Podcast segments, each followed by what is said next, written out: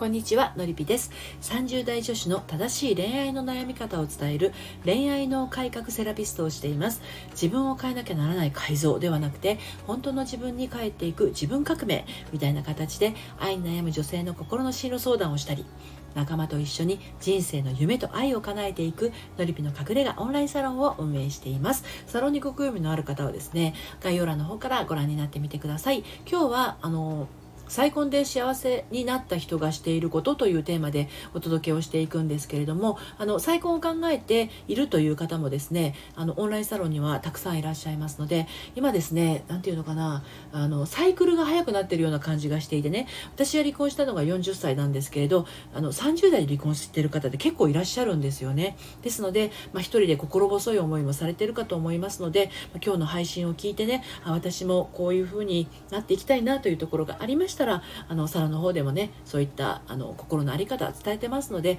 遊びにいらしてください。はいで今日はですね、あのー、公式サイトのコラム、えー、読むセラピー愛のトリセツの方で再婚でうまくいく人のいく人あごめんなさい噛んじゃった。再婚でうまくいく人の特徴3選ということでお届けをしているのでそちらの方に沿ってお伝えをしていきます。ですので、えーと、読んでみたいなという方はこちらも概要欄にリンク貼ってますのでそちらお読みになってみてください。でまずあのー、再婚でうまくいく人の特徴というよりかはですね再婚でうまくいくっていうのはどういう状態っていうのがねあるわけなんですよ。でその3つあって前の結婚を適切に終わらせてるそして2つ目がか比較するのは過去の自分そして3つ目が新しい家庭をまっさらな気持ちで築くっていうこういったあのまず大事な3つがあるんですね。でさらにあのうまくいくための再婚でうまくいくための特徴というのがありますので、まあ、順序立ててお話をしていきたいと思います。はい、再婚したいけど本当にうまくいくのかしらと不安になるのはね本当無理もないんですね。一度離婚を経験しているとまたダメかもしれないっていう不安は本当について回っちゃうんですよ。であのことがありますっていうのはね理由があるんです。またダメかもかしまたダメかもしれないってね思思わない人もいるんですよね実際。あなたはどっちでしょうかっていうことなんですね。で今日は再婚で今よりもっとハッピーになりたいあなたへ向けてあのお話をしていきますね。はい。でまず再婚でうまくいくってどういう状態かっていうところなんですよね。でこう比較対象を持っちゃうんですよ再婚って。で何を何と比較するかっていうと前の結婚。前の夫と比較するっていうよりね前の結婚生活とっていう方が正しいかもしれないです。で前の結婚があるってことは前の結婚は離婚しているっていうことでうまくいかなかったって捉える方も多いと思うんですよね。なので再婚でうまくいってる状態っていうのは間違いなく幸せであるのは確かなんだけど前の結婚よりは確実に幸せであるはずなんですよ。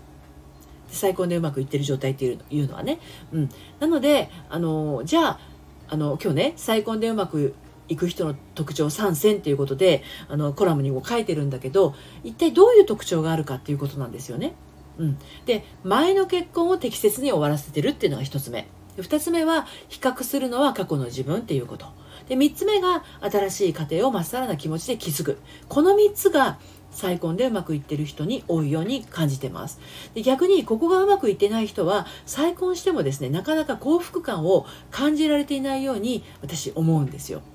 じゃあ一つずつお伝えしていきますが前の結婚を適切に終わらせるってどういうことですよね？うん、でこれねどんな形であれ前の結婚は離婚っていう形を取ったわけで完全に終わってるわけなんです。それがたとえ夫の不貞行為とか DV モラハラ自分自身が悲しく辛い思いをしたとしても終わってるんですよ。でその前の結婚で受けた心の傷この癒す作業が終わってるってことなんですね。前の結婚を適切に終わらせてるってことはね、うん、でここが傷ついたまま新しい結婚生活に進んでも新しい再婚生活に進んでも自分を癒してもらうための再婚になっちゃうんです。ですので、なかなかうまくいかないんですね。新しい旦那さんっていうのは、あなたの傷を癒すために再婚するわけではないですからね。ここ大事ですよ。で、2つ目は、比較するのは過去の自分っていうことですね。で再婚って比較対象を持ってしまう何と比較するかというと前の結婚ってお話ししました前の夫と比較するっていうより前の結婚生活とっていうことなんでそれ言いましたけれども前の結婚生活と比較して前の方が良かったなって思う人は少ないながらも多少はいるんですよ。うん、再婚したことを後悔している人にはもしかしたら多いんじゃないかなと思いますね。あの前の結婚離婚した方が良かったんじゃないかなとか前の暮らしの方が良かったな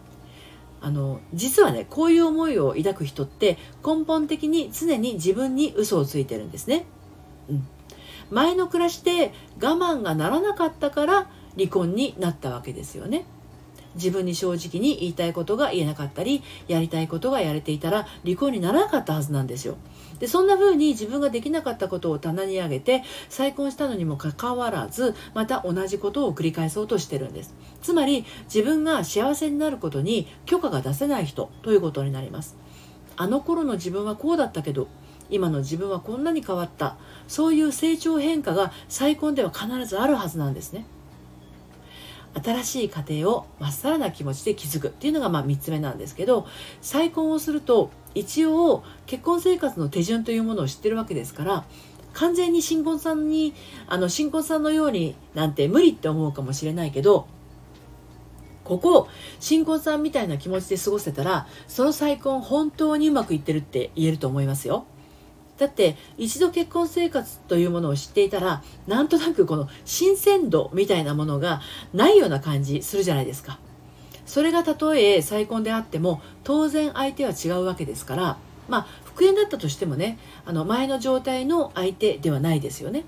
新たな気持ちで接することになります。だからそういう新鮮さっていうものをね感じられる人は心構えが清らかなんですね。真っ白なキャンバスに絵を描くことができるようなそういうふうに最高生活も一から築いていけるんです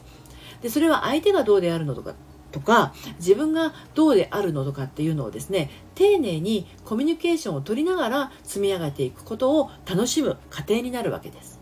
ね、そういう道のりを楽しむということなんですね。はい、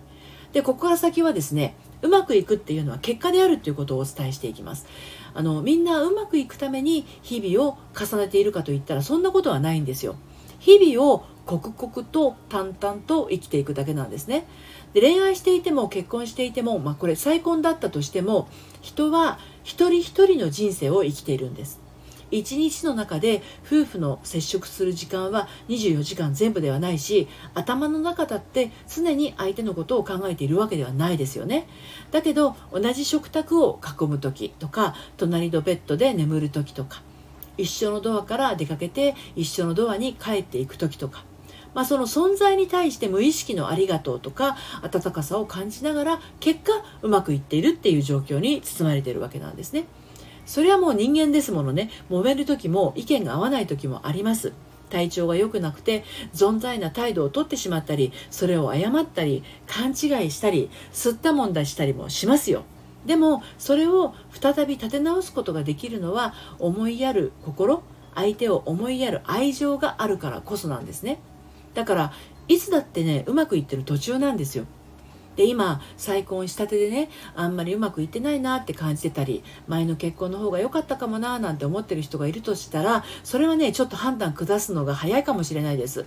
あなたがうまくいってるかどうかを感じるだけでなくあなたの旦那さんはどうなのか一度お話ししてみてください。